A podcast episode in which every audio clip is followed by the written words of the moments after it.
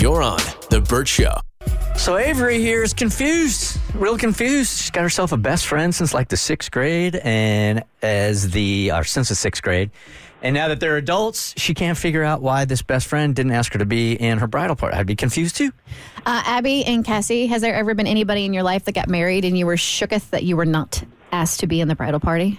No, I've always been asked to be in the bridal party. Uh, well, Mainly because they know I'll plan everything. I, I don't think so. Oh, I think one person, but it made sense. She was very much a family girl, so I wasn't hurt by it at all. You know, I know. I don't I don't think so. so Avery reached out to us to try to get some answers. So we turned it over to our show director Tommy, who did just that. You want to take it from here, dude? Yep, I reached out to Avery's friend Alyssa, and uh, we went back and forth a little bit. And she said she would send an email, which she did, and this is what it said. This must be weird for Alyssa too, though. Like, Oh, yeah. Avery, if you guys are as close as you say you are, she must be like, "Why is a radio station calling me?" Like, and Avery hasn't reached out to me like one on one, so it must be strange for her also. Well, her first sentence is, "Oh wow, I'm honestly just stunned. I had no clue she felt this way." Mm. I was just as upset and angry with her for just walking away from our friendship at the biggest time in my life. But what makes this more heartbreaking, she was supposed to be my maid of honor. I had this whole surprise thing planned out to ask her to be my maid of honor. I wanted to make it super special for her because she means so much to me. It was going to be this big, heartfelt surprise with all the other bridesmaids involved. I was so excited about it. But then she just kind of disappeared, you know, and it hurt. I was also offended that she would be so cold towards me at a time that was supposed to be so special. So, yeah, I asked someone else to be my maid of honor, which wasn't easy, by the way. I just didn't want any drama, especially not around such a happy occasion. I just wish she'd have talked to me instead. It feels like a huge mess now. I do really miss her. I'm still open to fixing things if she is.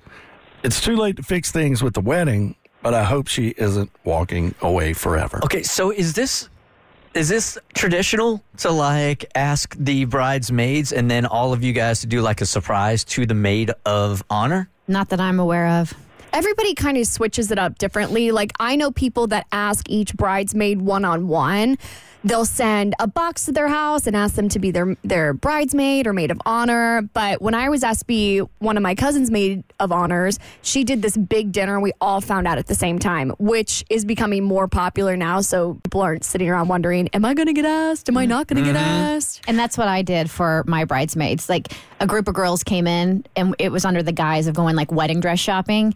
And as each one of them um, came to the house, I was showing them the house, and then I'd open like a door, and inside was a sign that said, "Will you be my bridesmaid? Will you be my maid of honor?" So everybody found out on the same weekend, and we all went wedding dress shopping together. So Avery, it sounds here, at least based on her response, that there was a tremendous miscommunication that Huge. she was going to do something grand to ask you to be the maid of honor with all the other bridesmaids, but because you were so cold to her afterwards, that she just found it really off-putting, maybe, and just is like, forget her then.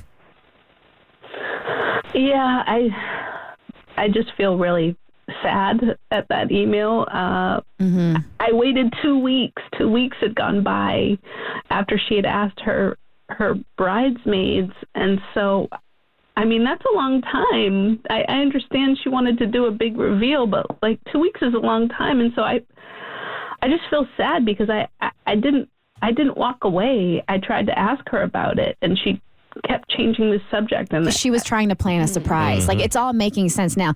And I mean, and personally, I don't, I don't really feel like two weeks. Two weeks is like, for me, that's a very quick amount of time. All of a sudden, for you to like distance yourself from her, and from her to like change her mind about having you as the maid of honor. Yeah. I feel like all that happened, like, like it was a rush job. Like the whole relationship mm-hmm. changed in two weeks. that's so yeah. and it almost, Saw it. and there were never any other underlying issues between the two of you guys. No, not at mm. all. I mean, she, yes, she moved away, but I don't feel like I I cut her off. You I just- know, I- I mean, Avery, hindsight's twenty twenty.